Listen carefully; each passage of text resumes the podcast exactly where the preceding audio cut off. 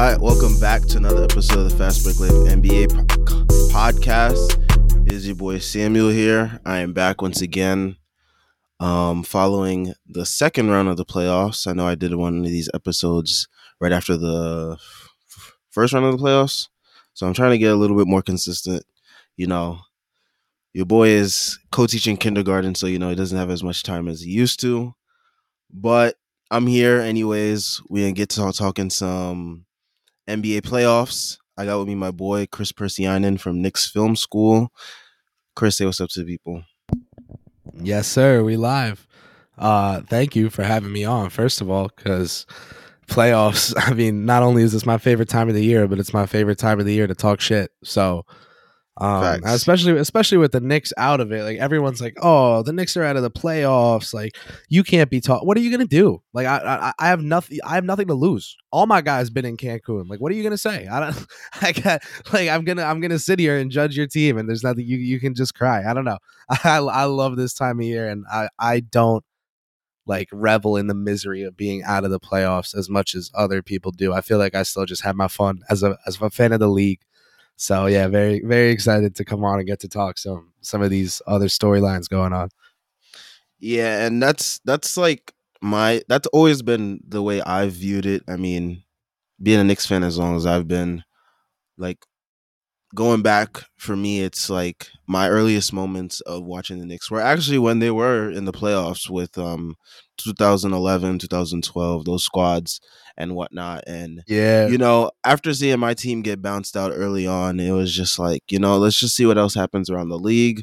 And you know, you eventually like you get sucked into the to into what happens to the rest of the league and you know, eventually over the years it just becomes like tradition no matter if your team is in it or not. And you know, it's just that's just always the way it's been for me. Um, and you know, over the years, I just got more and more critical of what I've been seeing because you know, over the years, you just you gain more knowledge and then you just apply it to what you've been seeing with your own team, and then you see it happen to other teams. So yeah, know, exactly. just- like the, it's just a whole big grand cycle. I got lit up on Twitter like OD because I said, you know, hey, I think as fans, we might enjoy running to crown a young team every year as having like the best future ever. I don't know. Maybe we do because look at the Hawks last year and look at the Grizzlies this year. And I got like lit up. like I got killed for that take. And it was like, what, dude? like everyone kept telling me that that was wrong is part of the problem. you know what I mean? Like these teams, like them getting overhyped is part of like the coverage of the sport, but like you should be able to talk about it. I don't know. I mm-hmm. love, I love this time of year. I love when, you know, people love to talk all the time. Oh, the money making games, whatever. Like, yeah, okay, we're in them now. Like this stuff is real. You know, like Chris Paul just shat himself again. Like this is stuff that you can't ignore. you know, these, this is the playoffs. Yeah. So let's let's get right into the, the swing of things. We had two game sevens yesterday. We're recording this on Monday night around eight forty five, around nine actually. Um, day after those two game sevens, I honestly thought that these two game sevens would have been way more competitive than they they ended up being. Um, I mean, credit to the Bucks, they did keep things a little bit competitive in that first half. Um, in their game seven against the Celtics, but Giannis just didn't have enough firepower into that in that game. I mean, they're missing Khris Middleton. They've been missing him for a majority of these playoffs, um, and it's just it's just a matter of he just didn't have enough. And I I I, was also kind of disappointed in Giannis's performance in that game too because I know he kind of left everything out on the table in game six with the 44 and 20 performance at home. And, you know, his teammates just couldn't bring it home for him. But I kind of expected a little bit more out of him in that game, in that game seven on the road. I know last year, s- same position, game seven on the road in the second round, and he showed up with 40. Um, so, you know, I just kind of expected a replication of that performance. Um, Jrue did a little bit better um, in terms of um, adding some scoring with 21 points. But after that, it was Brook Lopez giving you 15. And then, I mean, Yeah. That's basically it. Like, I don't know what else to say. Wes Matthews gave you three points. Grayson Allen gave you only one point, and I, I thought Grayson kept playing him. Uh, yeah, and I just thought that he shouldn't have played for a majority of this series. I mean, he was just like there's like times where teams expose weak points, but he was just such a non-factor on both ends of the court. It just it didn't do him any good to keep him out there. I could understand if he was shooting it as well as he was in the Chicago series, but that just wasn't the case. Um, Pat didn't really give you anything. George Hill shouldn't have been playing, but didn't give you much as well. And yeah, I mean, this was the story for a lot of the games in this series. And, you know, the Celtics, they're just a, a way better team, way better defensive team. And when you have Grant Williams coming out giving you seven threes and 27 points, I mean, there's only so much you can do as a team.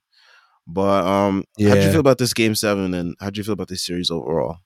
For sure. I was gonna say, like, just to start out, I had the Bucks winning, and the reason was Giannis. Like, I was like, I don't care, even if Middleton never comes back. Like, they have what it takes. Um, because they have a dude and a half in that guy. But yeah, I don't I don't want to like no help this.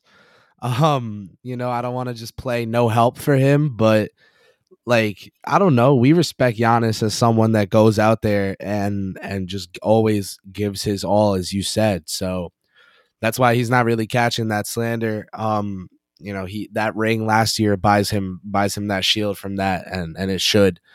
Um, you know, not having Middleton is tough. I still I agree with you like the Bucks could have shown more. I think their coaching was indicative of like a team wide mindset that like or eh, not just the coaching but like the lack of Bud made adjustments but they weren't like ballsy. They were just adjustments you know like he was just moving pawns around. Like they didn't when you're down an all-star like that that's when you take shots right? That's when you go and try an adjustment that may may totally fail on you but has high upside right? Like I don't know, man. Grayson Allen just continuing to get that start was so like representative to me of just like insanity. You know, like I I, I kept thinking the Bucks are gonna win. Um, they were underdogs several games that I thought they should have been favored. You know, based on like the storyline of the series. Um, it was really clear the whole time that like Vegas just straight up thought Boston was the clearly better team the whole way and Boston comes out in that game seven. I know it was at home, but they come out and they show you why. Um, they just they did it. They did the thing, and they had a, a role player show out for them in Grant Williams. You know, Tibbs someone who always gave Grant Williams like weird credit this year, like out of nowhere. He would go out of his way to be like, oh, that guy plays the right way, you know, like just bro is always like finding ways to shout out Grant Williams of all people, which is like the most Tibbs thing ever. And here we are in the playoffs, and bro made like what, like seven threes. Like I just cannot, but like of course, of course he did. Um, I love him. I love the way he plays too. I just think it's hilarious. Like dude, he's such a goofball. Like for him to hit that, for him to have that game is just objectively hilarious to me with how goofy he is. I don't know. Um, for Boston though, like they just looked like who they're supposed to be. You know, they just looked like the team that we think they can be, the team that Boston fans say they are, the team, you know, like they, they looked like that team. Um, and I kept sitting there waiting for Giannis to come back, waiting for that lead to to to, to shrink and for the Celtics to win by like two or three even. And it just never got to that point. The Bucks just didn't have it. Um, the three point shooting in that game seven, I think, kind of, I think people are walking away from that series lower on the Bucks than they should be, just because of how flat that game seven performance was. There, there's a take of mine that, like, just based on the reaction to that series, that I'm gonna stand by is that, like, I, I don't know, the people see, I think people are underrating the Bucks, like outlook the next like two years. You know, like they're still going to be right up there in the East with no worries. them only being able to make six threes in, in this game and, and Boston hitting like 20. Or they made four and Boston made 23s. Um, I, I'm not going to let that define them as a team. It's just also a thing that happened, you know? So I'm not going to sit here and be like, oh, Giannis was perfect and he deserves to, you know, just come back next year and try again. Like, nah, he can he can get shit for not really like being a superstar in that game seven and showing up the way we expect him to, but I don't know. You know, it's not something to lose sleep over. Like I'm not out on Milwaukee now because of this. I just think Boston had it this year. They had the juice this year. They got Rob Will back. Bucks didn't have Middleton, and and there was your series. Was just like even if the Bucks had a shot, that discrepancy in talent was probably um too much the whole time. Even if I didn't want to realize it, just because I don't like Boston and I do like Giannis. Yeah, I mean, um, with the Bucks now, um, following this series, they do have some things to consider, um, going forward, um, in terms of the pieces that they do bring back and how do they they retool this roster, because um, I'm not the biggest fan of Bobby Marks, but I was watching his off-season guide um this morning um for the Bucks, um, and he, he did have some points that I do agree with. Like he said, like as long as Giannis is on this team, they'll always have a chance at contending. Um, but they do have to make the pieces around him work. Um, one thing that he did bring up was um, Middleton has two years left on his contract and he is extension eligible. And he was saying he wonders if the Bucks will extend him or not. Um, as well as like what do they do with pieces like Pat Connaughton, Bobby Portis, um, Brook Lopez. Um, those are some those are some things they have to consider. I mean, Brook Lopez is is getting up there in age, and he does kind of fit this roster still.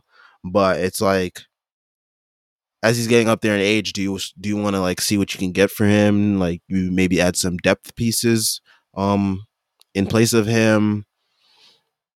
Um, yeah, I, th- I, I don't I don't know, man. They I think like even Schwinn who w- was bringing up one time that like they might want to look into moving Middleton of all people, like just to see. Obviously now it's weird because he missed time, but like there's there's ways there's things you can do when you have Giannis that just like you know like that Jrue trade right like that was not in a vacuum that trade was not very um value you know it's not a big value play for them but they made the bet that with Giannis being as good as he is that Jrue would be enough and that they could settle for that and give up that package and be fine and they did it and it paid off. So you know i can't hate too much. It's just like they definitely might need to do a thing or two that to to, to get themselves some guys that are just like i don't know more guys that you can't you don't want to take off the floor instead of more guys that you're like playing hot potato with subbing out for each other as they get cold yeah and it's it's really difficult too because like they just don't have that much wiggle room per se. I mean, the back end of their roster was Jevon Carter, Jordan Nwora, Thanasis Antetokounmpo, who continues to have a roster spot as long as um, Giannis is there. So that's just on automatic right there. Yeah. Um, and Serge Ibaka, who they got for um, Brook Lopez insurance, but Brook Lopez ended up coming back and looking very good. So it's like he ended up just being a guy on the bench, which I mean, I I don't know if Donte DiVincenzo really moves the needle in this series in in in in um in the rotation. If um if Middleton still does go down, but like that's something that's a move that they could that's a that's a piece they could have used in a different move um to to get gain some depth um on the wings, which is something that they lacked as soon as Milton went down. So they do have a lot to consider with with very little wiggle room. I'll say. Yeah, they are not like swimming in firsts or anything to go tool this roster yeah. up with. So it'll be interesting to see. You know, everyone trading with them knows the situation they're in too. That elasticity of demand isn't exactly too stretchy. You know, they teams know they can squeeze them for whatever because they need it. Um, I just don't think they're screwed. I think they'll be fine. Like uh, Horst will figure out something. You know, he'll talk to Giannis. They'll figure out something. Um, the name that keeps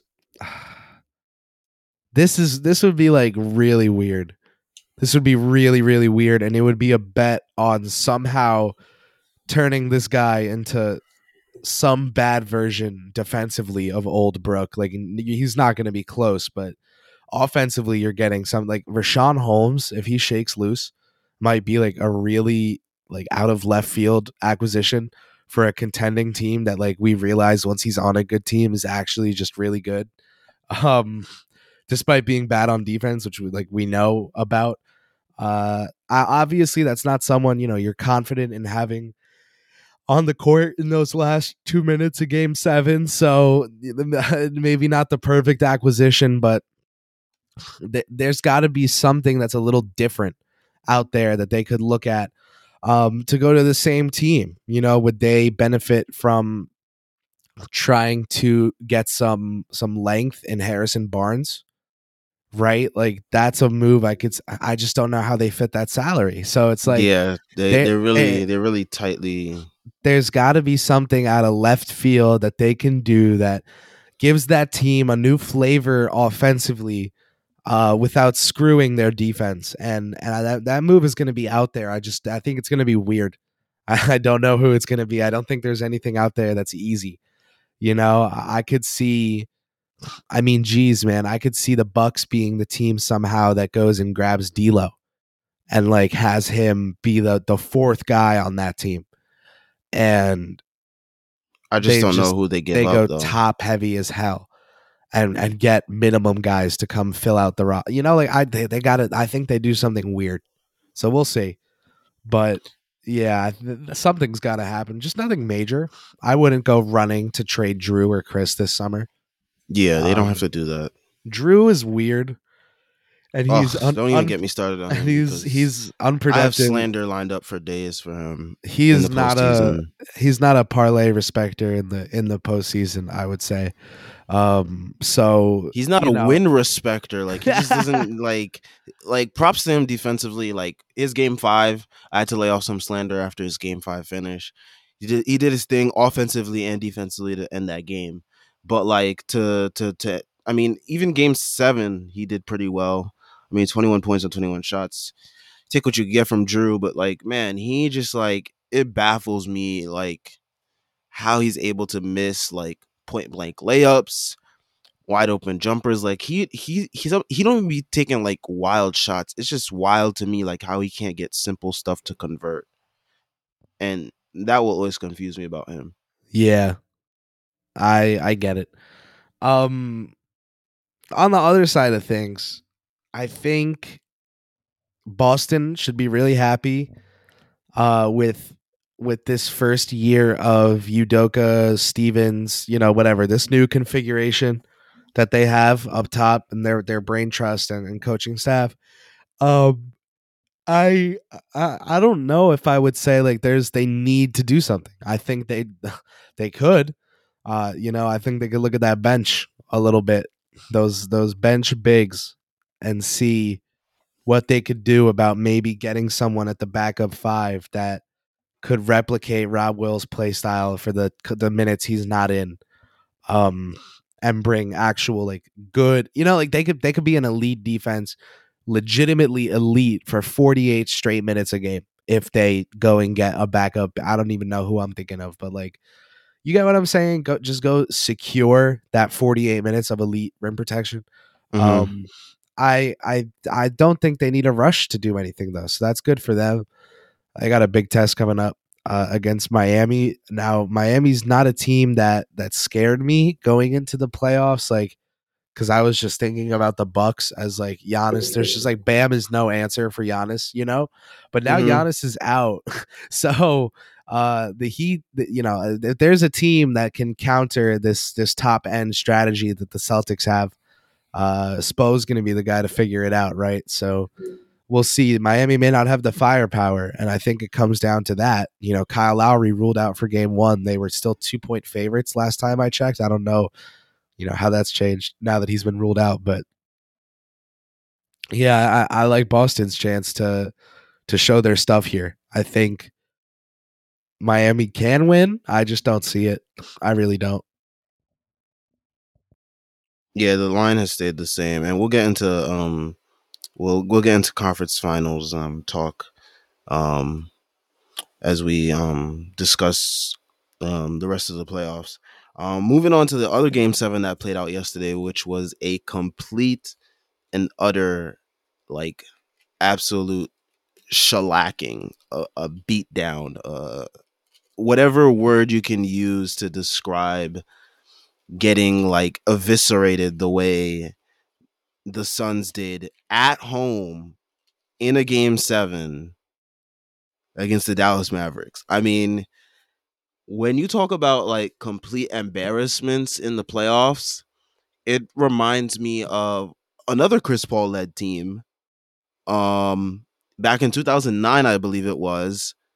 Carmelo Anthony's Denver Nuggets went into New Orleans, into New Orleans, another home game for Chris Paul, and absolutely embarrassed the Hornets. I think it was the first round or the second round. I forgot which round it was, but they absolutely embarrassed them, beat them by like I don't even remember how much. I think yeah, it was that was like, nasty, man. Yeah, it was it was bad, and um, this was absolutely egregious. I mean, largest lead of the game was 46 for the Mavericks. Um, and like this this was just like a complete no show. Complete no show. Um and Booker I'm going was back nasty. I'm going back I here. I'm seeing it. It was Denver 121 to New Orleans 63. That was back in the 2009 playoffs. That was a 58 point loss at home in the playoffs for Chris Paul led team. And here we are today, following a game seven with a chance to get back to the Western Conference Finals for the second year in a row. And Chris Paul, Devin Booker, DeAndre Ayton. I mean, everybody. No one showed up for the the the Suns today. I mean, there No- was there, there was stuff with Ayton too, like we'll more get into than, We'll get into yeah. that. But I mean, t- just like talk about embarrassment. Like, oh my gosh, what an absolute abysmal game from Phoenix. And they picked the absolutely wrong, the worst time to not show up at all. Um, shout out to the Mavericks. I mean, Luka Doncic, he set the tone early, scoring like the first eight points, I think it was, of the game, and 12 points in the first quarter. 27 points in the first half, matching Phoenix's first half team total. Finished with 35 points in the game. Then you had Spencer Dinwiddie. Spencer Dinwiddie, Mr. Crypto Man, with He's 30 points. 30 points in a game seven. If you told me Spencer Dinwiddie scored 30 points in a game seven, I would have told you you, you was playing 2K, right? Not real life, because I never would have seen the day and I saw a, stat today. It was him and him and Luka are like the second teammates to score 30 plus in a game 7. The other pair of teammates, Kobe and Shaq. yeah. Wow. And I even mentioned Brunson who added 24 points. And those dudes were taking turns just like getting whatever mismatch they wanted and converting it and it was just nasty. I mean, the end score was 123.90 and that doesn't even tell you the full magnitude of this game. Chris, how did you feel? man you know i love the you know i not like you know i love the suns um i really like booker and i, I like Ayton a lot as someone with potential like someone who i thought was underrated for a bit um that's my thing you know you could you if you haven't been able to tell over the last like couple years of me shamelessly having all my agendas like my agendas are all kind of based on public perception of guys and how i think it differs from who they are right so like people had it as like a guaranteed for so many years that Mitchell was better than Booker, LaVine was better than Booker, yada yada. And I was like, I don't, I, I really don't think so, bro. Like, I think he is the best guy out of all these guys we're talking about. And now he's getting talked about how I think he deserves to be talked about, like as a top 15 NBA player, as a lock of a top 20 player. You know, he's finally getting that same respect that guys like Donovan have gotten for like two three years now without even having been to the finals right so it's like um the thing though is that when you when that happens when that shift happens like if you have an artist that not a lot of people you know people know about him obviously but maybe not a lot of people like think he's good or think she's good and then they they have a song that blows up and a couple more songs blow up like all right well now there's expectations like now people are going to their page when that new shit drops to go listen and if it's awful like more people are to talk about it than they were earlier you know? Um and and he shot himself and and paul shot himself too.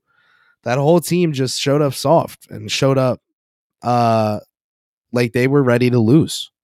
Like they were just fulfilling a requirement of of being there you know? Um and that's embarrassing. That that's that's that's a thing where like you that's a go look in the mirror moment man. Like that's like a they got to ask James Jones for some like enforcers this offseason some some more tough guys than fake ass Jay Crowder and and like really have an identity as a contender that won't back down because they played like I don't I don't even know man. They played they played like a AAU team that was like 16 and 0 through the year and then they they go up against some team and then they they are losing the first half and they're like oh whatever we'll go 16 and 1 who cares it's like it's like what? You know Yeah. like like that was your game 7 you know you literally are out of the playoffs and you've rolled over. What are we doing here bro? And I, I I- I follow like I follow one prominent um Suns fan, um and like a, a lot of the the Suns fans they wanted someone like Eric Gordon, um, at the trade deadline, and I think like Houston was asking for like a first and like Jalen Smith, and the deal fell through for whatever reason.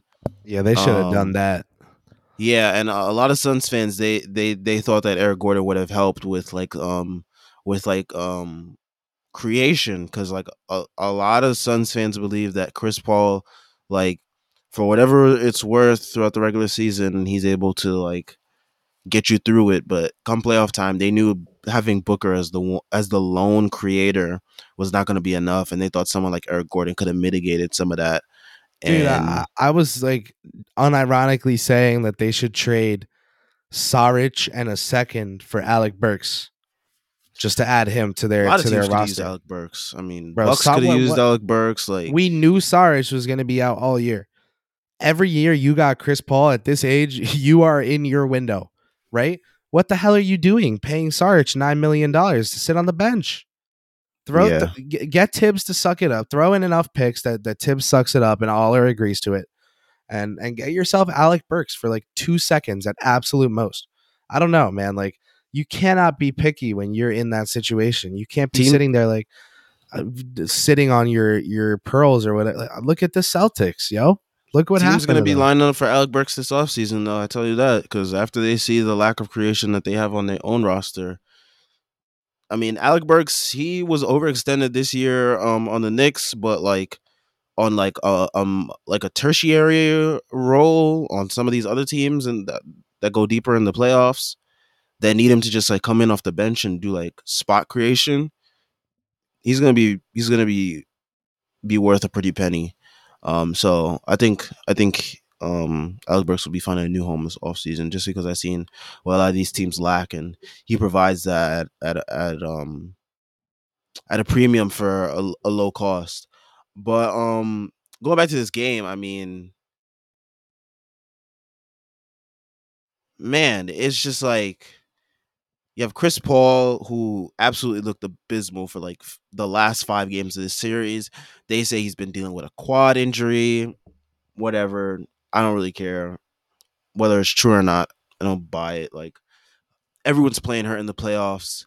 I mean, have you looked at Miami's injury report every game? Like half their roster is questionable with injuries before every game. Like everybody's hurt in the playoffs. It's either you're gonna suck it up or you're gonna let it destroy you and you need to sit out. Um so we have Chris Paul, he looked pathetic for the last five games of this series. Um then you have DeAndre Ayton, who I mean, he's gonna be going into free agency, restricted free agency, I believe. Um, he wanted a max. Suns told him, "Nah, just play out this year, and we'll see what happens." He doesn't look really. He doesn't really look that great this series at all. Game seven, he did not look good at all. Um, I mean, he had Luka backing him down in the post in certain possessions, just like having his way, and you know, it just it just didn't look good. and there was a little issue in the game. Um, DeAndre Ayton only played like 17 minutes. Um, and on the bench he had like a little um, he had like a little interaction with um with uh, with Monty. There And were I saw, rumors about what was being said. Yeah, I don't know if that's true though. So um, we'll I think see. it was because I saw a clip today that was he. Uh, I saw a clip today of him on the bench, and I read his lips, and he said, "I can't pass. I can't pass myself the ball." So I But- think like yeah, I think I think those rumors of whatever else was said probably are true. Um, of him like want like basically Monty had asked him, I guess, like if he wanted to go back in the game, and he said no. Which I mean, he probably doesn't want to risk injury as well as he's the just not game- engaged. As game is already cooked. the game is like it's a 40 point game in the third quarter like what's the point so i i i, I get it I get it Um, from his standpoint, but it's game seven. Like you just went to war with these guys all year. You know? Uh I, I think you don't go out sad like he did voluntarily unless you think everyone else is going out sad too. Like I think he was literally sitting there like, yo, like what the hell are we doing? Like no one showed up. All right, I guess I don't have to either. And just was like, screw this. Uh I, you definitely don't do that if you think you're gonna be back on a team. So it's not like Monty Williams is going anywhere, right? So I I don't know what happens to throw names out there. I said literally the night of the game, Charlotte and San Antonio are two teams that should be all over him. Uh, San Antonio, not just because of the David Robinson comparisons, but they have a shooting coach in Chip Engelland who's really good.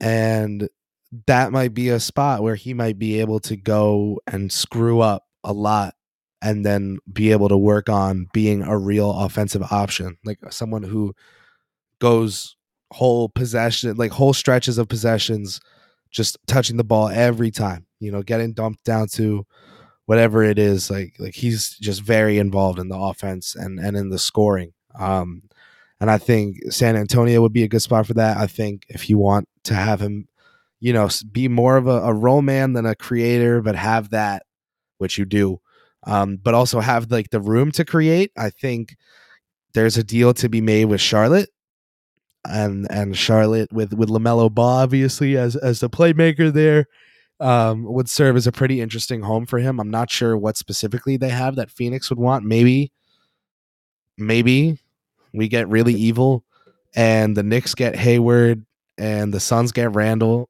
and the Hornets get Ayton and the Knicks instead of trading for Ayton get like a bunch of or not a bunch of but just like they get stuff out of this for tr- swapping Randle for Hayward um and probably throwing in vets for for Phoenix too you know maybe Man, someone just- like Burks i just cannot talk myself into acquiring hayward just because i know he's guaranteed to go down with a foot or ankle injury yeah, yeah some point in the year that's not which- the worst thing though right I don't know if that's the worst thing i don't know i just can't i can't talk myself into it right start- now I'll start QG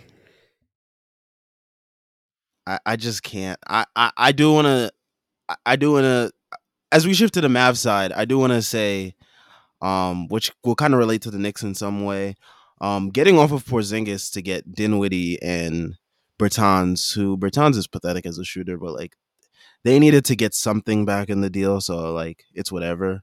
But it worked out greatly for them. I mean, turns out trading Porzingis does wonders for your franchise. Um, I mean, they traded Porzingis and became one of the best teams in the league, and they're in the Western Conference Finals with a chance to get to the finals for the first time in 11 years. And literally, all it took was trading Porzingis, basically, which is Yeah. remarkable. And like, sometimes, like I know, like Mavs fans, they they really wanted to win that trade, and you know, here's where I relate it back to the Knicks. I know the Knicks really want Randle. Some some fans, like yourself, Chris, want Randle to work out here, but sometimes you just gotta eat it, and you gotta trade the dude for whatever you can get, so that way you can your team can progress further. Because we've seen, we see we see now with the Mavs how they look with going five out, Kleber at the five sometimes.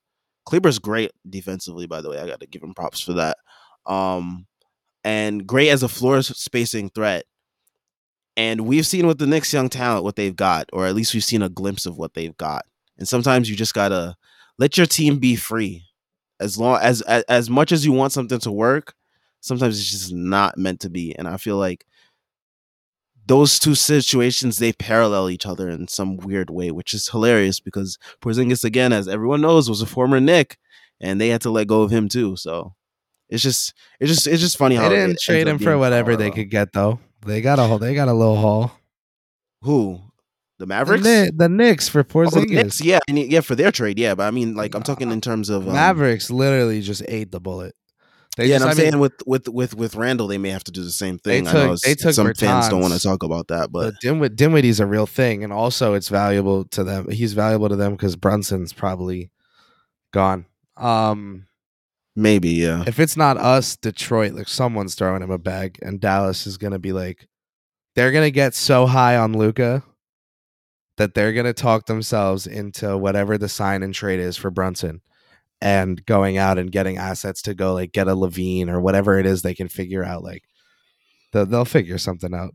They got they got that Nike guy down there now working with Luka, so you know that's that's like that Leon approach of just let let the connections work their magic um and and let the the people come i i know dallas a little different from new york definitely uh luka doncic and no state income tax might be a, a pretty good selling point for any role player you know so that they're not going to have a problem in free agency this summer uh but yeah, I, I don't know. Ran to, to get on this really quick. Like, I, it's so weird with him. I just like it's going to completely depend on where he goes, what the package is. Like someone like Ayton, you know what Phoenix is getting. You know they're either getting someone back that's good, but is older, and Ayton has more potential, and that's why that team's willing to swap him. Or you, you know what I'm saying? Like you you kind of get a sense of what they're going to get back for him. Randle, like you just have no idea because you don't know who's going to trade for him. You don't know why they're going to trade for him. Um, the Knicks should only be making deals with teams that want to trade for Randle because they want Julius Randle. Like they want to take the shot on him, you know? Because at that point, then you're operating in a world where he has a positive value to them, hypothetically, and you can charge them for that hypothetical value. Uh, if you're if you're trading him to a team that's taking him because they have worse contracts they want to dump. I, you know what I'm saying? I'm not in to just get rid of him for the sake of getting rid of him. I'm into I'm in for getting rid of him if I can look at our team after and be like, yeah, we're probably better off right now than we were two two seconds ago. which you know, will more than likely be the case no matter what. I think. I just I Um, cannot co-sign like Josh Richardson, Doug McDermott, and a single second round pick back for Julius Randle being some great return because we dumped the salary. Like he's not man, some. I, I, I- I would not mind Doug McDermott back, man. That's He what I'm saying, bro. Like great you people are talking themselves into anything with Randle, bro. It's it's OD. I you mean, gotta- we, You got to get in a situation where the where the other team wants him. and we'll see what happens because you know a lot can happen between now and even tomorrow with the draft lottery which we, we will get into but before we switch over to talking about um the Sixers and Heat series and the Grizzly and eh, the Grizz and Warriors series, which concluded in six games, unlike the other two series. Um, quick little talk about slander because today the timeline on Twitter has been very interesting. Um, Patrick Beverley, he's been talking his shit as you know he does. Um, he was um he was talking on Twitter last night, and you know, I guess ES the folks at ESPN made a call Bored as hell. and and and Pat Bev ended up being on ESPN for almost the whole day today. I mean, from going on Get Up to First Take to Max Max Kellerman show, whatever that was. Um, yeah, he was all over the place on ESPN today, just like giving his thoughts on you know Chris Paul, the Suns, you know, just like what goes on in the NBA locker rooms and all that stuff. And I thought it was very interesting because you know it's not all the time that you get to hear a current player's perspective on like things that are currently going on in the league. It's usually like, you know, you see a couple jokes here on Twitter that here and there. Like, you know, we saw everyone clowning on the Clippers when they got embarrassed in the bubble, um, which is hilarious because you know some some some people like to play mighty um holier than thou on social media, Damian Lillard. but um, yeah, I mean like, I mean like like the the the idea of slander like not being warranted for players is hilarious. Like to me, all slander is fair game for anybody. I even slander my favorite players. Steph Curry is one of my favorite players. If you look up Steph Curry on my Twitter page, you'll probably see a whole bunch of slander tweets and you'll be confused. But slander is fair game for everybody, man. Everybody could get it. Well, that's everybody what I was it. saying. That's what I was saying about Booker earlier. Like he put himself in that conversation with those with those better players now. So now he gets the slander they get when they shit the bed. Like that's fair to me, as long as he's in that conversation with those better players. You know, and that's and that's the fair same and that's the same logic that goes into the Chris Paul slander. Chris Paul got a Hall of Fame career. He is held to a super high standard, especially by the media, who has him in MVP talks for like the past two years. He's in All NBA talks for the past two years, and now it is unfair to slander him. Like Matt Barnes is saying, Patrick Beverley was disrespectful. Patrick Beverley at least had the courtesy to call him a Hall of Famer, but he said he what he said was facts. Chris Paul did not produce at a high level in this series, and Monty probably should have considered benching him at times during this series. I mean, we saw that like um the Mavericks they want they attacked him relentlessly. Luka hunted for him relentlessly Yep. and it was it went in the Mavericks' favor, and it worked out for them. They won the series.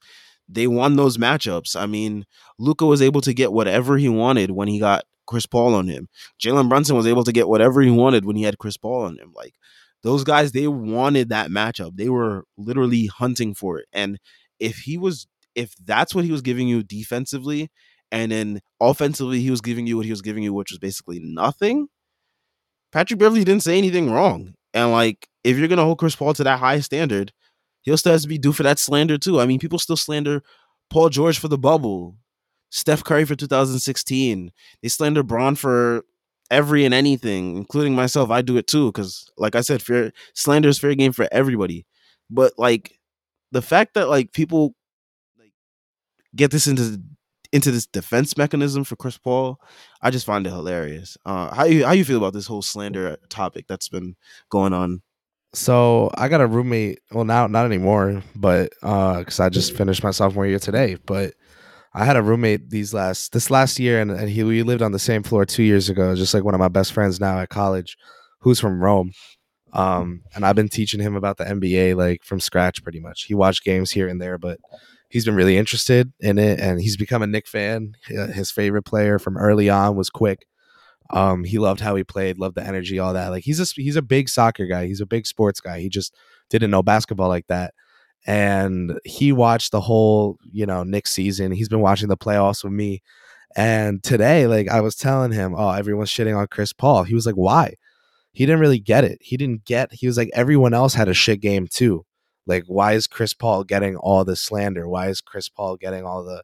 And I was like, well, here's the thing, man. Like, Booker's really good. He's better than Chris Paul, but he's not older than him by or or close to it. Same same way Ayton. Ayton's worse than Chris Paul and way younger than him. So like as CP3 is supposed to be like the guy, the leader, whatever on this team. And yes, Booker may be, in my opinion, the best player on the team because of in his role, how how good he is. But man, when you are like 30, whatever, and doing this choke job shit for like the fifth time in your career, you cannot be upset when people call you out on it. Like, there's no way you've been up 2 0 five times and then lost the series and then are mad about people being like, wow, this guy gives up series after winning the start of them. You know what I mean? Like, you just can't be mad. Um, this this stuff wears off too. It's how the discourse goes. I think I think the NBA has been waiting for this for a really long time. Um, because CP3 is like a little rat and he's the goody two shoes that was the you know the president of the players association so everyone's nice to him and when yeah like i know you got to get voted the president but it's like why would a guy like chris paul get voted president you know what i mean because they know he's like the little the little loser whatever who will like go run all the meetings and be level headed and stuff. He's a little like, snitch. He's a cop. He's a cop. Chris Paul's a cop. they don't see him as like they don't see him as like one of the brothers of the NBA. Like even Luka, who's foreign and and doesn't like you know Giannis has that aspect to him where like he's not really friends with any other superstars. Mhm. Like Giannis is- getting his respect. Luka's getting his respect. You know, like even though these guys aren't friends with these guys, they respect Jokic, right? Like Jokic doesn't go to, to Brickley's gym and hang out with them in the off season. He he gets drunk and rides his horses in Serbia. You know, like he's not boys with these guys and they respect him. They could not wait to shit on Chris Paul. Like the like these guys hate this dude, bro. Pat Bev woke up at 3:30 in the morning to catch to catch a 6 a.m. flight to be in that studio by 10. Like that's insane, bro. that's Respect. insane. That's- That's real hate right there. That's real facts. That's a real hater talk. That's a real hate. That's a real slander. We stand with Pat Bev, but like, for like, actually though, that's nuts, right? Like, we agree that that's absolutely insane for him to do that. So like, like I, I don't. I think it's just really indicative of where Chris Paul's at in his career. Like, remember when Russ Westbrook really started falling off, and people were like, "Wow, he never won anything," and now it looks like he's never gonna win anything. Like, it's time to start really making fun of this dude. like, I think we're about to watch that shift happen with Chris Paul, so long as next year isn't, you know, a big year for them. I think the the discourse will bounce back this summer. I think a bunch of accounts are gonna get bangers off of don't let the 2022 playoffs let you forget that Chris Paul had 38 points against Kobe in 2009, you know? And and Yeah, they're going to they're those BS posts like that. those posts are going to bang and then we're going to be right back to, you know, CP3's leadership is why Booker's dropping 30 a game. So I, really couldn't care less. I think um, guys deserve slander when they play at certain levels. I think when you're in his role on that team, you're gonna catch slander when you have a game like you did. And then it's Chris Paul. Like I don't give a shit, bro. I can, I have a I have a Lob City Chris Paul jersey in my closet right now because when I first got into the NBA, like Lob City was so much fun to watch. I loved Reddick and Crawford as the two guards there, and I loved Paul Griffin, DAJ as that like Lob City trio. Uh, so I have a Paul jersey, but these last couple years, like I really just care about Booker and Ayton on that team. I, I couldn't care less if he wins or not.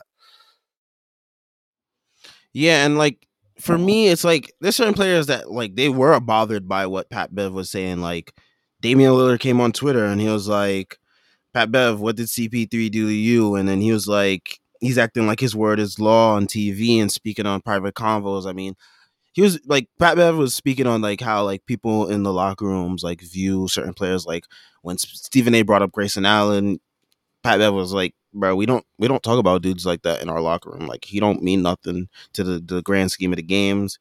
And he said, "Um, speaking on private convos and preying on motherfuckers' downfall, that weird behavior. I didn't got a horse in the race. It's hilarious." And the reason why I coughed earlier and said Damian Lillard's name is because during the bubble, he had a whole lot of jokes about Paul George and all them and the Clippers. But I mean, now it's now it's oh you can't slander dudes. You can't you can't you can't do that stuff. You mean, I- know very I- well I've been out here shitting on Dame since they tried sending my son RJ packing for him. So I'm on, I'm on your side. But yeah, I mean, like it, it's just it's just it's just like it's weird, man. Like you you can't you can slander certain players, but you can't slander others. And to me, it's just weird. But um, anyways, getting back to speaking of slander, um, Sixers Heat. I mean, It's your think the- Super Bowl. That that that I Sixers mean, loss, man. That might have been your Super Bowl, bro. anyone that knows me, that's known me, like even people that went to high school with me, they know I've been waiting on James Harden downfall for a minute, man. Nah, that's Like- some evil shit, bro. That's some Like, that's some spi- like- that's some OG Spider Man. Bro went to church to pray on Spider Man's downfall. that's like, anyone that anyone that went to high school with me knows I I've been I've been hating on Harden for a minute now, and like when I tell you like I was watching these games and I'm like, it's not even fun to slander him anymore because it like it's so pathetic the way he's performing. So, anyways, I think the main takeaway from this series is that Do you feel like a little bad knowing now that like that athletic step is definitely gone and that he's just a shell of himself? But but the public just keeps pouring on these expectations. Like, do you even feel a little bad that he that you know he's just Mm. not going to live up to any of them? not really, not really, not really, because he's kind of he, he's kind of played a he's he's played a hand in this. I mean, showing up to camp out of shape that doesn't help you at all, with especially with a bad hamstring, and then coming into camp out of shape. That's just a combination that's just like doomed from the start. So I don't feel bad there. Um, Doncic And, like- and Jokic show up to camp out of shape every year. but they don't got hamstring issues. Those guys, uh, dude. What do you like? I don't know. I don't know if I. I don't know if I've told you this. I mean, I thought I did. Um, but I guess I'll use the the FBL pod to to say this. Like none of that was real. Like I have it from net sources that none of that was real. well, I mean, I, I He's I- just I, cooked, bro. He's just actually not. I mean, I do think the hamstring injury did play a part in like him getting to this point. No, the, The- the like one the at original hamstring the- injury? Yeah, the one at the start of the year was gone by the time the season started. Like, Oh yeah, I know that for sure. But I'm saying the like, second one never existed. Like the one that Oh, started, the one that flared up at trade season, that literally Never oh never. yeah, I know that for sure. The first I'm just one was, saying. was fully healed by the time the season started. I'm just it- it saying like, him coming into in, camp, and he was like, "Nah, bro, my hamstring. That's why I only had 12. him coming into camp out of shape, and like recovering from the hamstring. All that is just like a a combination for you to be cooked, and we're seeing it unfold. And the Sixers they decided to roll the dice on this, and they thought, you know, since Ben Simmons doesn't want to play for us, we might as well get something for him. And James Harden doesn't want to be in Brooklyn anymore, so let's just do that trade. And I, I I've been saying this for a minute now, but this is probably going to be the first ever lose lose quote unquote superstar trade. Um, I don't really see either as a superstar, especially James Harden, not anymore the way he's been playing. But this is going to be the first ever lose lose superstar trade because Ben Simmons seems to have a lingering back issue, and who knows how long his time in Brooklyn will be there. Um, and with the with the Sixers, you have a guy who you're either gonna have to pay to keep Brooklyn's gonna do Ma- something. max money, Oh, or they're, they're- oh, they're gonna pay him, dude. So they're they're paying Harden. and that's where they're gonna be. They're gonna be trapped there. I, I think I think if you're telling me that think about this from a gambling perspective, right? Think about it this as you're at the you're at a table, you're Daryl Morey. And for some reason that goddamn like uh, 17 in roulette, like you just can't stop. You know what I mean? Like that's your number. It's always been your number and you know whatever. You lucked into some chips or you know got a new job. Now you got some new chips you didn't have before. Um and he just went and put them all on 17 dude. He just he said fuck it. I couldn't get i couldn't win with harden for all those years. I want him back. You know like we make fun of scott perry because he does it with absolute like shitters Mm-hmm. but I feel like we should have been making way more fun of Morey for for when like like I th- I feel like we gave him respect for this. I feel like he got respect for parlaying Ben into Harden. Like people were saying before that trade, Schwinn was telling us months before that trade that Harden's next deal was going to be one of the worst in the league.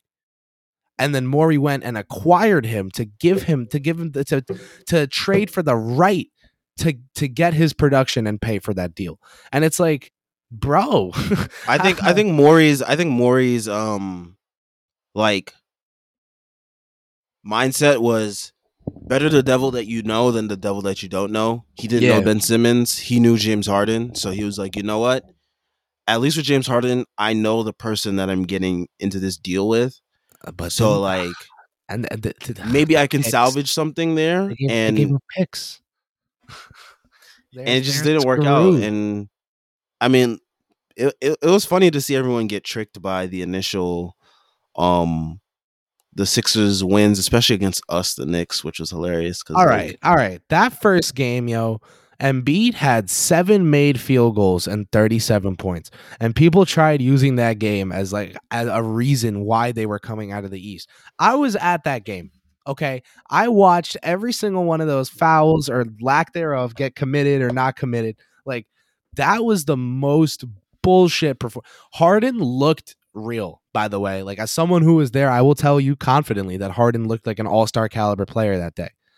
Um but he, can't produce that on a on yeah, a high level exactly. every he's, single game. He's not that guy though. So it's like if you're Philly, did you think you'd be looking at I like did you think that after you traded Ben Simmons that Tyrese Maxey would still be your second most reliable guy? I don't know, man. Like that's just insane to me. We all we all knew they were to have to look to probably trade Toby, right? And then Toby comes out this playoffs and he's like one of two people on that fucking roster that fights at all. Him and Maxey were the two guys I saw like okay getting bumped if it meant they got a board before Embiid came back, obviously. You know? Mm. So it's like, what do you do with him? Right? Like, do you go speak of Harrison Barnes again? Like, do you try to sell Sacramento on like a, a wet dream offensively and and throw something in with Harris that gets you Barnes and that's your that's your play?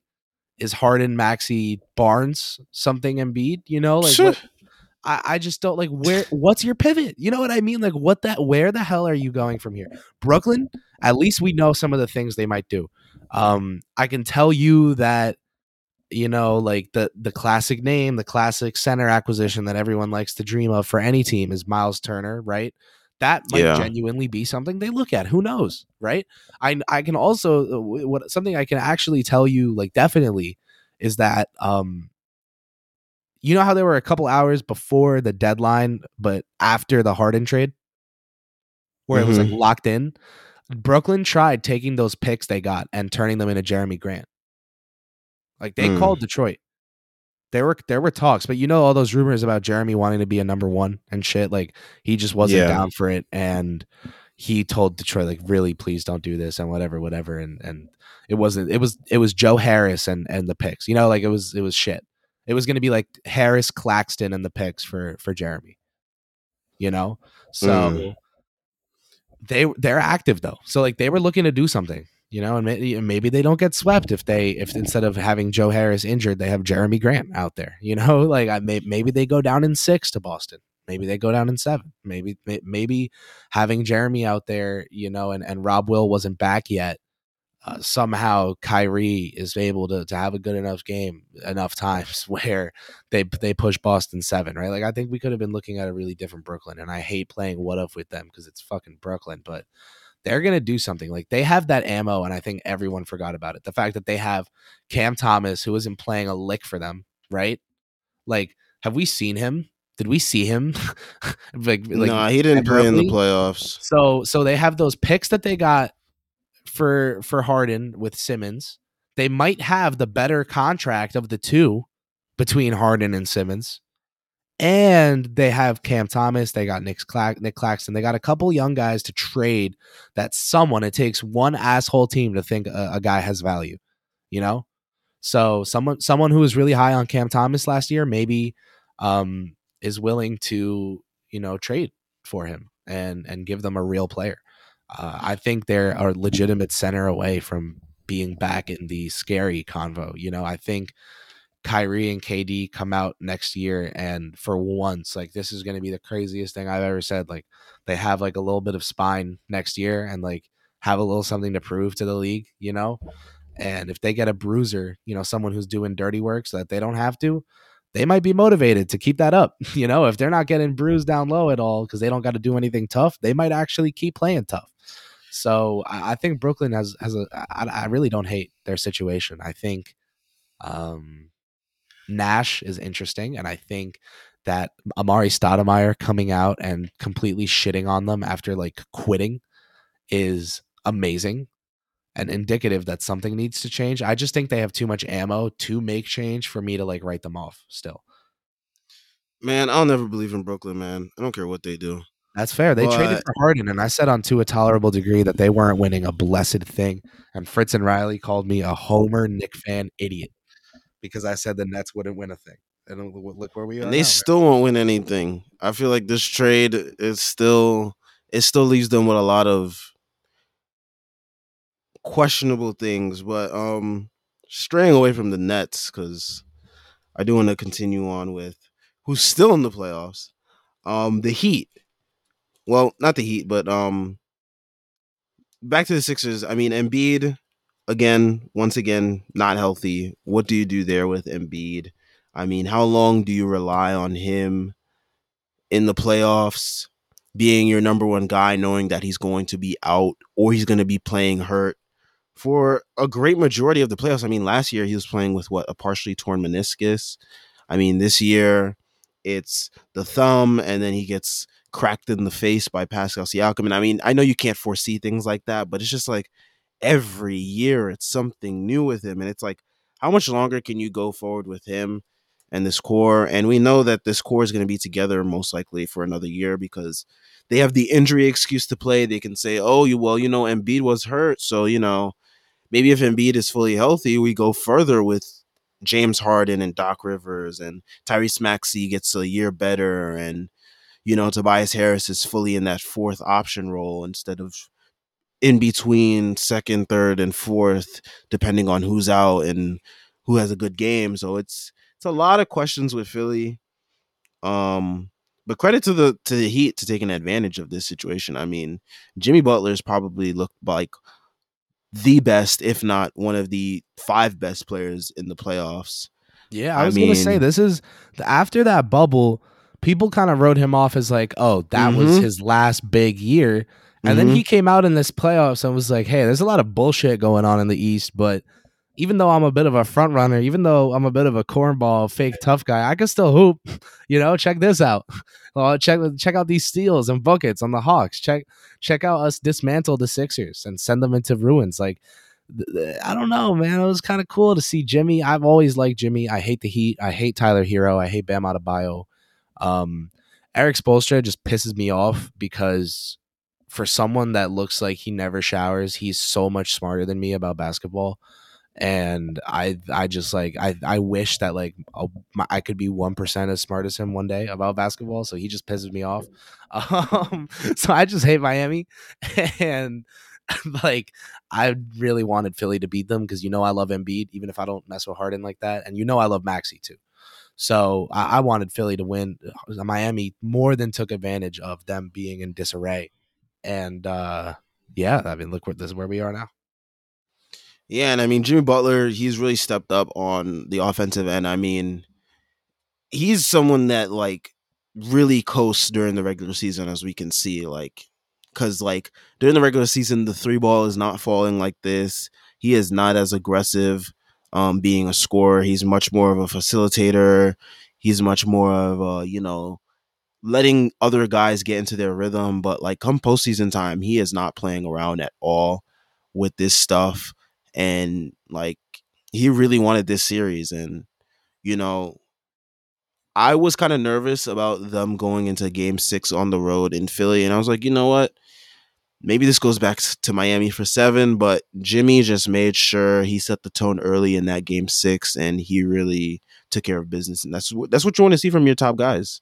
Um and he did that. So all credit to him and you know, I got nothing bad to say about him um these playoffs. I mean, last playoffs he got outscored by Bryn Forbes in a series. Um, this year, definitely turning um, rewriting that story. So it's good to see. Um, and lastly, before we do get into some conference finals talk, um, we have the Grizzlies versus the Warriors. Grizzlies were, of course, without Ja Morant. Um, but we know that team is just as good without Ja Morant as they are with him. Um, Man, the Grizzlies, you know they piss me off too, but like the reason they piss me off, like do you remember when the Warriors were coming up, like really coming up, and just like every single at NBA Instagram post, every single NBA YouTube video, like was just Steph. Like it was just like, yo, Steph Curry mm-hmm. plays basketball. Steph Curry plays basketball. Steph Curry plays basketball. Yep. Um, like I don't think Ja Morant is better enough than Desmond Bane or than Jaren Jackson Jr. or that he's contributed more to that team's success than year than Desmond Bane or Jaren Jackson more and not you know what I mean like a substantial amount more to the point where like he's the only guy on the team getting coverage. I understand when there are teams where only one guy gets coverage. I understand when LaMelo's part of every Hornets highlight whether on the passing end of a lob or or just the guy pulling off the highlight, right? Like I can get that. I I cannot fathom exclusively posting missed dunks from someone who like is probably the best player on his own team and has two guys on his team who are like one almost just as good as him debatably if you're you know really high on DB you know you could say Dez is is close to like really close to as good as him um and then Jaren Jackson Jr. I ask people this question all the time and I think it's a fantastic question so I'll ask it to you right now like to prove my point would you trust a Grizzlies team more that had last year's Ja and this year's Jaren, or this year's Ja and last year's Jaren? Like which duo? That's tough. I think um, it's really easily the the version with this year's Jaren Jackson Jr. because his defensive improvements to me are the reason that that team got as good as it, it did this year. Yeah, um, I will say because last year's jo- um last year's Jaren um last year's Jaren was um was just coming off a meniscus injury too. So why is Ja Morant the most improved player of the year? I just can't get it. oh, for me, he's definitely not. Uh, I, not, he was not man, even in my top three for that. that I thought award. JJJ deserved it over him, like his own teammate.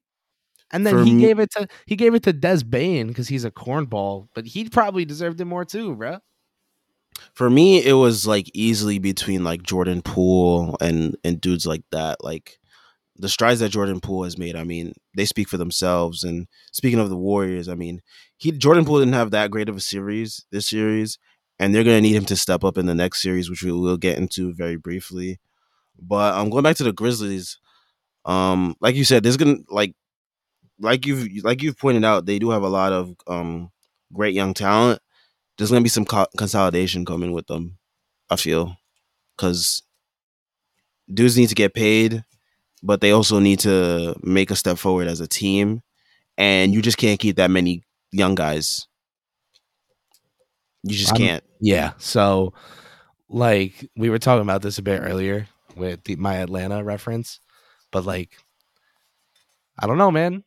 Uh, Oh, this is something we talked about earlier too. Remember, I was bringing up like having 48 minutes of elite rim protection. Mm-hmm. You, you know how cool it is for the Memphis Grizzlies to be able to take the guy who handles the ball for them off the floor and be able to put someone in who has the best assist to turnover ratio, like the last three seasons or some shit mm-hmm. like that. Like that's not. I don't think that's going to be the case next year. Um, I I would love for the Knicks to go after Tyus. You can go on Twitter.com right now and look up hashtag Tyus Jones is good at basketball, and it's just exclusively tweets of mine from months back talking about how this guy is underrated because it pisses me off how underrated this Grizzlies core is. Guys like Xavier Tillman Senior, like like senior, like he like he should be getting like at least like two flowers. Like that guy should have like two or three flowers by now.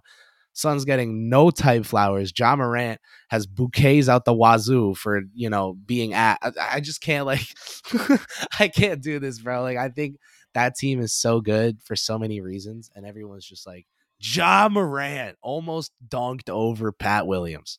Like Jesus Christ, man, can, can we get serious? Um, that team that you know all that like oh you know who else is a free agent is Slow Mo. And mm-hmm. he's really underrated. You know, I'm not just saying that because he's New Jersey hoops certified. Uh, Slow Mo is like a really good playmaker and a really good passer.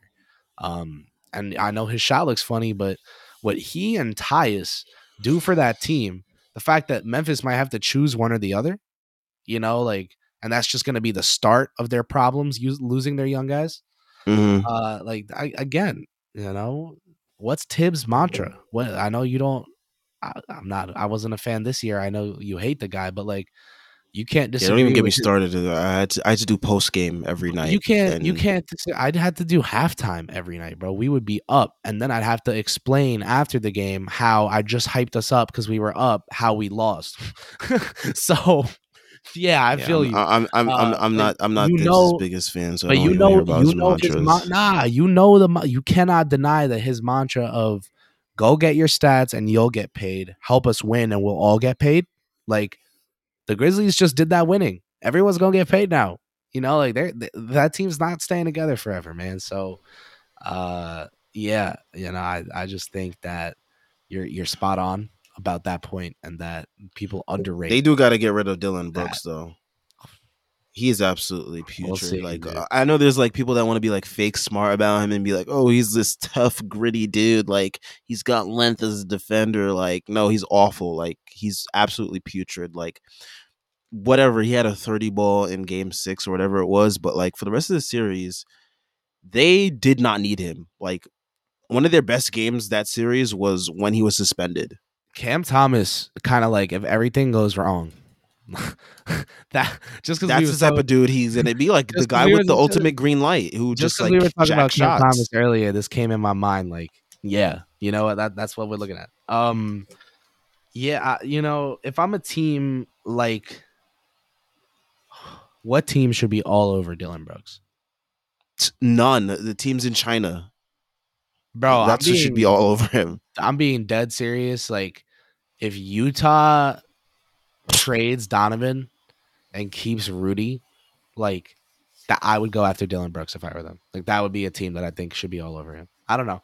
He could be good somewhere. I I think that he is an idiot and that like He If thinks he's still at Oregon. That's his issue. Yeah, yeah, yeah, And yeah, yeah.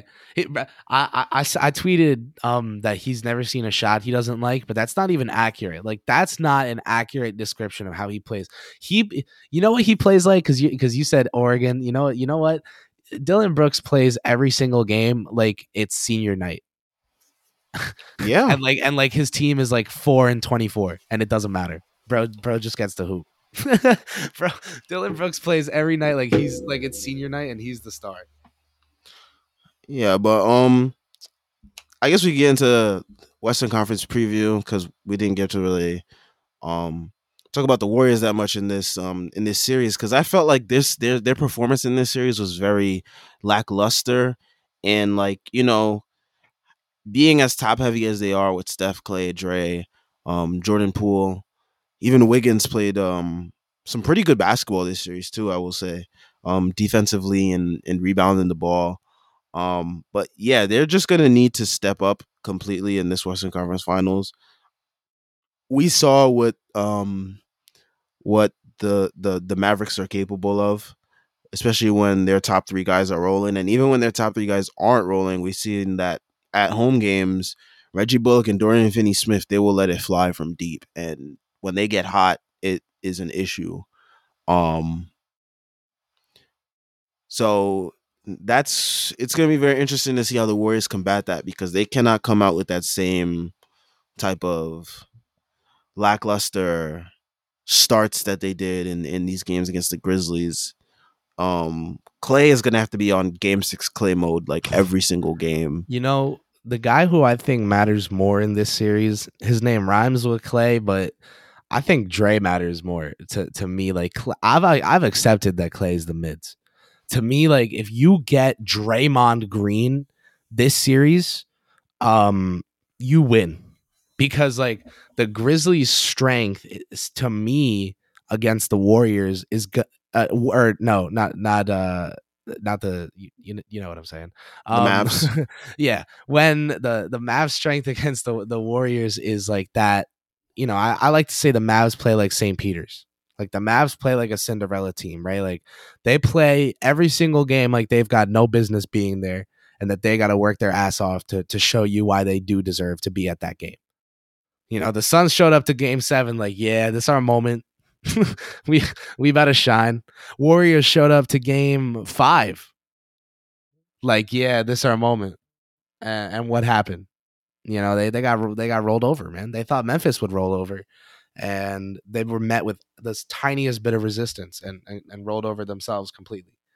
Um, so for me, like, I just think if you get Draymond Green against the Dallas Mavericks, like, there's more to that than people think. I think getting in Luka's head is going to be under, an underrated. I, and yeah, I know making him mad is one thing, but Devin Booker making him mad is different from Draymond Green like actually getting in his head. And I don't mean to sit here and spin like WWE fantasies about these guys like Yeah. playing mind games with each other, but Draymond is actually one of the players that like I think like mind games is like a plus attribute of his. Like, do you, Jaren Jackson Jr. fouls out like too often, but it, that shit was happening like with the quickness against Draymond. Like Draymond had him doing some stupid stuff, man.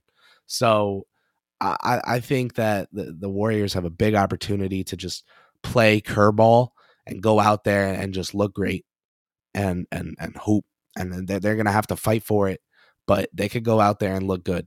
Um, if they go out there and just try to just try to play basketball and just try to to just run it you know pick up see what's good and, and see what the Mavs have to offer they're gonna hit like a fucking truck. Because as much as I hate to credit you know Jason Kidd and and uh, even though they don't have Kristaps anymore, I still just like don't fuck with Dallas. Um, because I didn't for so long. To me, it's like they that you I, you can't deny how hard they come after you from from the tip.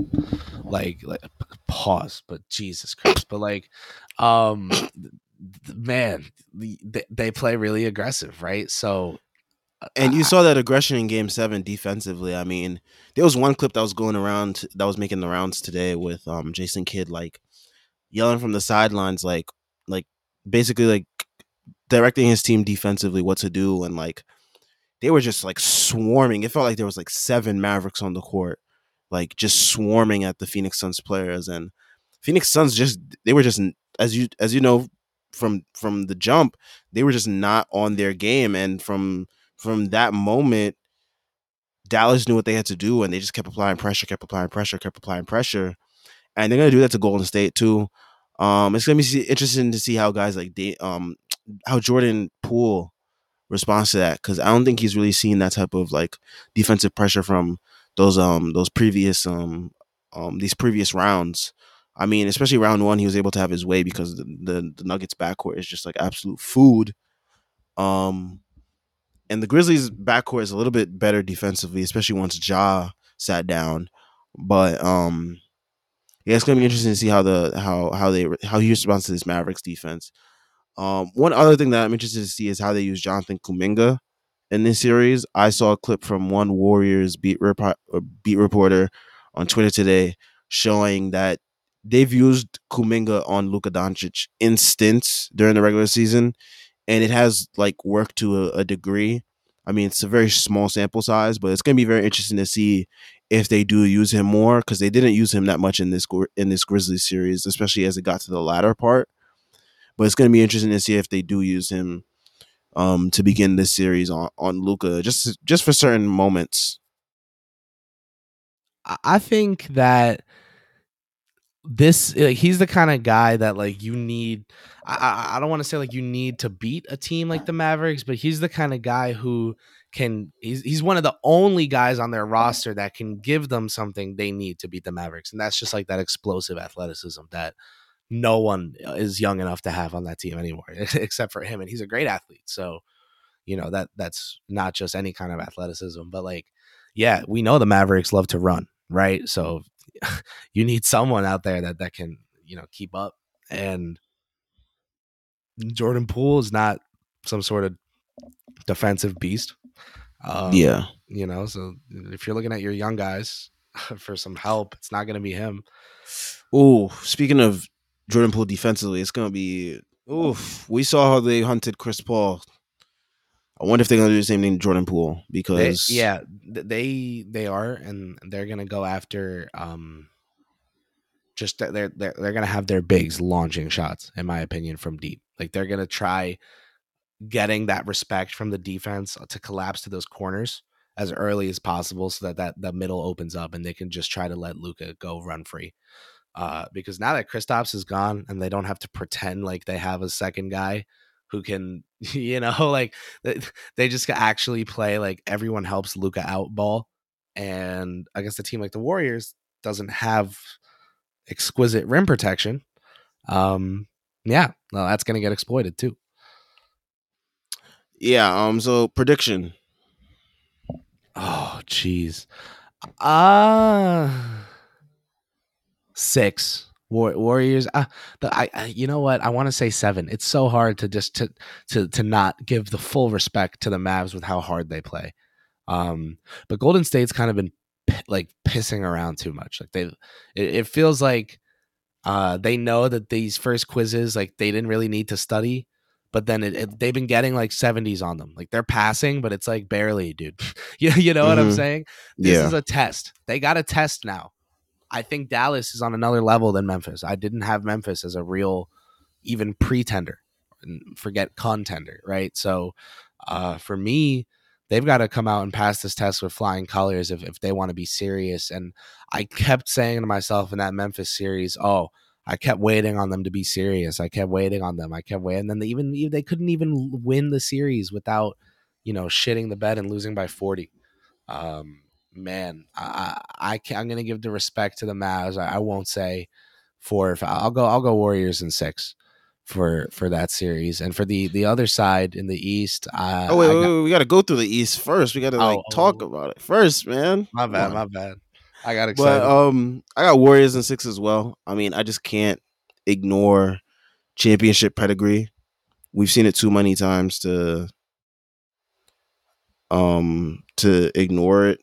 Um, and like you said, yeah, they've been pissing around. They this is their, I- I- this is the moment like- that they have to take serious. exactly. They've been like legitimately unserious thus far, which is odd. But I'm I'm gonna bet on that to change here. and I feel like they have another level to get to. Now moving on to the other side. Heat Celtics. A rematch of the bubble Eastern Conference Finals. Um the rosters kind of look similar but also very different as well. Um there's no Kemba for the Heat to exploit on on on this, on this time this time around. You also don't have um you also don't have um I don't even know who else was on that team.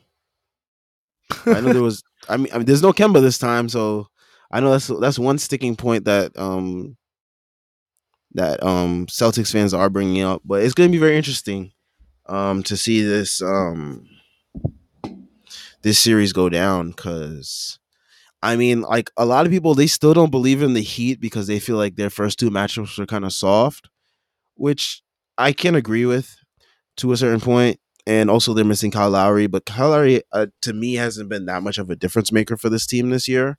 So I can't really have that really impact how I view this series.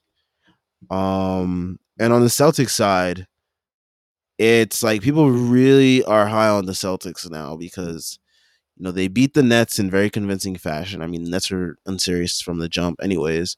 But um, now they beat Giannis in seven, who a lot of people had advancing anyways without Middleton.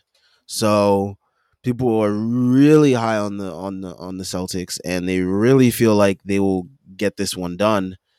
Um, so it's going to be very interesting to see how this series plays out. I really don't even know where to start with this series because you got Jayson Tatum, you know he's going to ball out. Um, but man, this series could get really ugly because like these two teams defensively, they have been really stifling at times. Like, I mean, we saw in that Bucks series, some of those games were really gross. Like offensively, like teams just couldn't. Both teams could not get it going. And here we have another like defensive centered matchup between these two teams. It's going to be very interesting to see how these teams like combat each other's defenses. I think it'll be interesting um as a contrast to the other series just with like how explosive I expect Golden State versus Dallas to be to have Mhm. Boston Miami slugging it out on the other end will be kind of cool. Um you know, you get to alternate matchup styles uh which is you know I, I like I actually appreciate that. So that that's cool. And then for as far as the games are going to go like Miami will fight. They will have their games at home where the role players go off and they'll win. Mhm. Boston will win at home. Boston will steal games in Miami because I'm going to sound like your guy Ecom, you know, from Ball Don't Stop, but they got the bucket getters in Boston. So when it, you know, that that's the team to me that's going to steal a game on the road. And you know, I've always said Ricky G always says, shouts to him, that playoff series start when a, a road team gets a game, right? When a road team wins a game, that's when the series starts. That's when you've got a series. And I, I think Boston is is the team that can do that. So, you know, I think maybe Miami comes out, wins game one, um, just at home, comfortable. Even without Lowry, you know, they're doing all right. I think Boston wins two, three, and four. And they're up 3 1 going back to Miami. Kyle Lowry will be back. They'll grab one.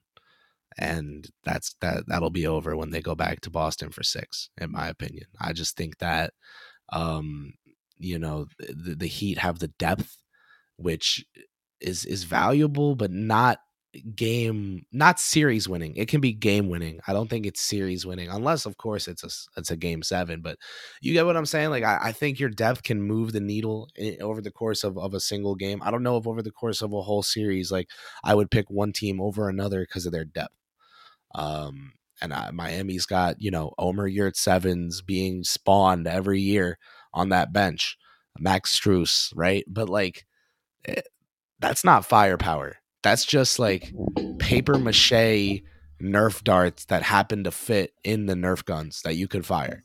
Like that's not actual firepower. Um, the Celtics have those red mega bullets, and they've got like one of them in Tatum and another one in that team's defense. And Miami's not going to be able to withstand the the hits from that. Weird ass wow, analogy. So so I'm looking back at the 2020 bubble Eastern Conference Finals. Leading scorer for the Miami Heat in that series, interestingly enough, was Bam Adebayo. Goran Dragic, second leading scorer. Tyler Herro, third leading scorer. Jimmy Butler was the fourth leading scorer on that team in that series at 19 points per game. Interesting. Yeah, and then you have Duncan Robinson, who's not in the Heat rotation currently.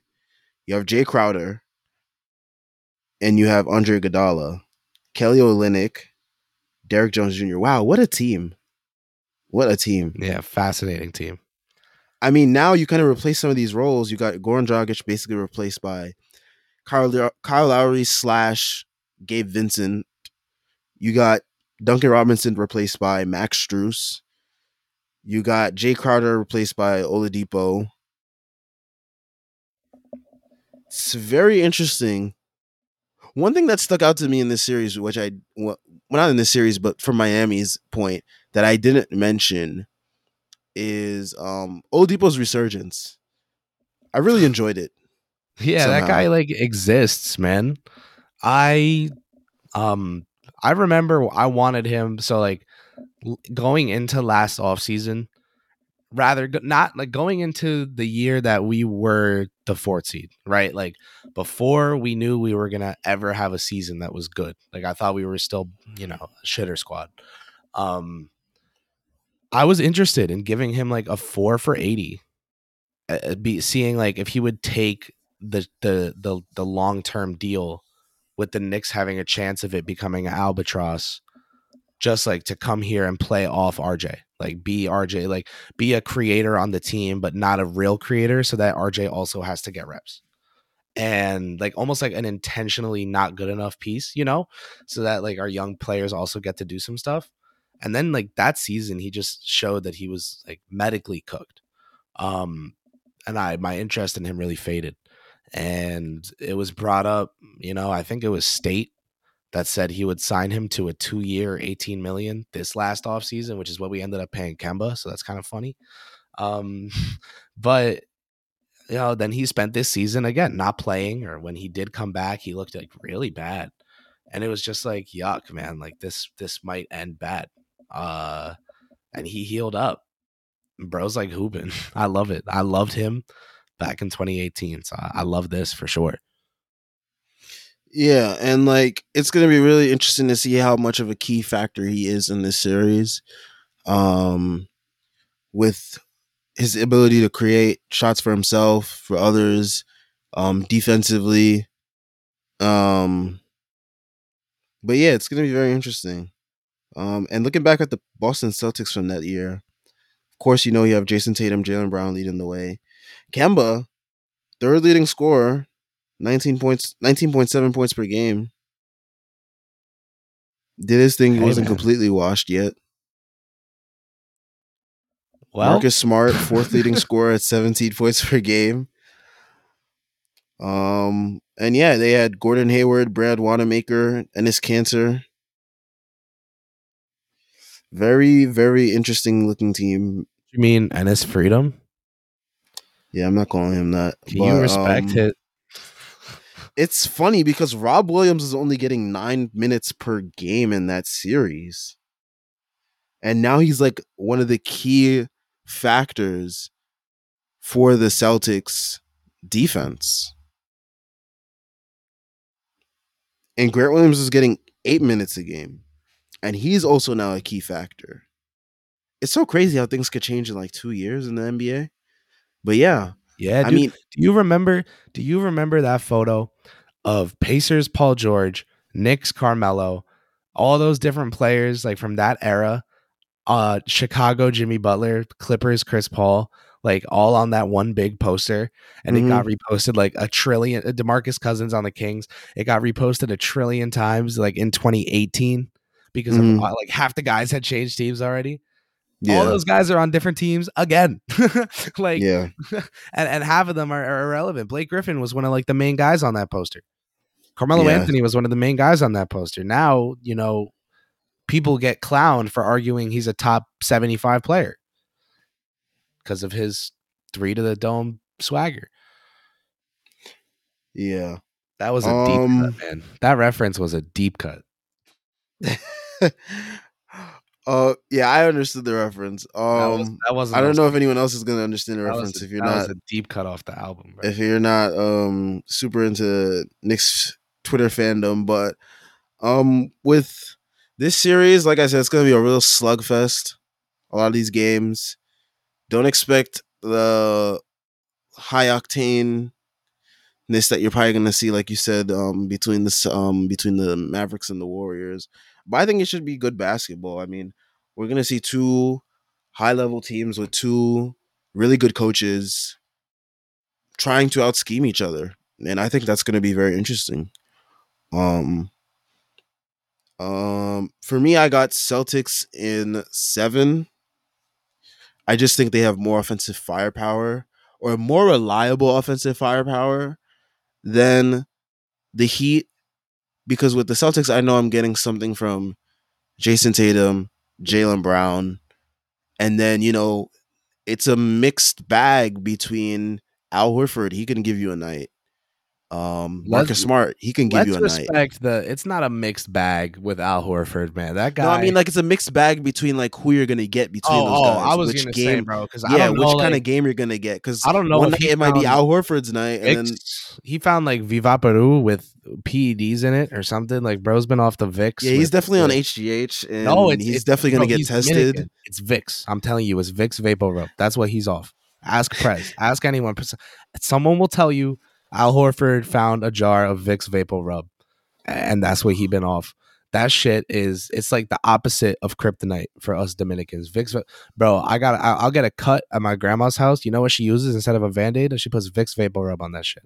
Like I'm telling you, Dominicans will use that for anything. He found some HGH loaded Vicks, and that's what he's been off. I have no other explanation for this. This remontada, this string of masterclasses, I've loved it because it is awesome basketball. It's just like. I, I I don't mean to sound like so much of a nerd talking about Al Horford of all people, but like it's like kick ass basketball to me, man. Bro's old as hell, just like out there hooping. this is like real Uncle Drew to me. Is like Al Horford showing up out there and like actually like showing up Giannis for a game. But yeah, I mean, yeah, like I said, eh, like I didn't mean a mixed bag with Al Horford, but I meant like it's a mixed bag between of I, I just had to. which a good rant off. I love game- that guy. which good game you're gonna get from which player. Like sometimes, like like a game seven, it might be a Grant Williams night. One night it might be a Marcus Smart night. One night be might be an Al Horford night. But you know you're gonna get some type of tertiary support between Jaylen Brown and Jayson Tatum. With the Miami Heat, it's Jimmy Butler and I don't know. Maybe it's Tyler Herro. Tyler Herro's been wildly inconsistent these playoffs. Bam's been wildly inconsistent these playoffs. Um, Kyle Lowry has been old and washed these playoffs. I mean, Victor Oladipo is just now getting back onto the scene, and he's been okay. Max Strus has been okay, but like, you really don't know who's really going to be that guy behind Jimmy Butler, and it's just like I don't know if I can fully like rely on that. And for me, I do think a lot of these games are going to be slugfest, but at the same time, I just think in the end, it's going to be Boston to come out on top in seven. What about you for prediction? I got them in six, taking it at home in that last game. Oh yeah, like you Um, said, yeah. because I I just think that you know I I I think Miami will win um a game at home, and I think they will win. They will they'll win either game one or two, and they're gonna win game five at home. Um, but one of one or two, and then three and four, Boston is gonna win, and and they're gonna they're I think they might string together three straight. Um, I think it, I think Miami might come out and win tomorrow. And if they do, you should be scared for them because Boston might come out and win three straight and go up 3 1. Um, I, I just think that this Boston team is very interesting. I think when they hit their strides, they're like unstoppable, which is fascinating because it's just, you know, it's a new blueprint for teams to follow. It's a it's a it's a copycat league. We know that in every sport. Um and Boston like like who's their point guard, right? So it's I I love it. I love what they're doing out there.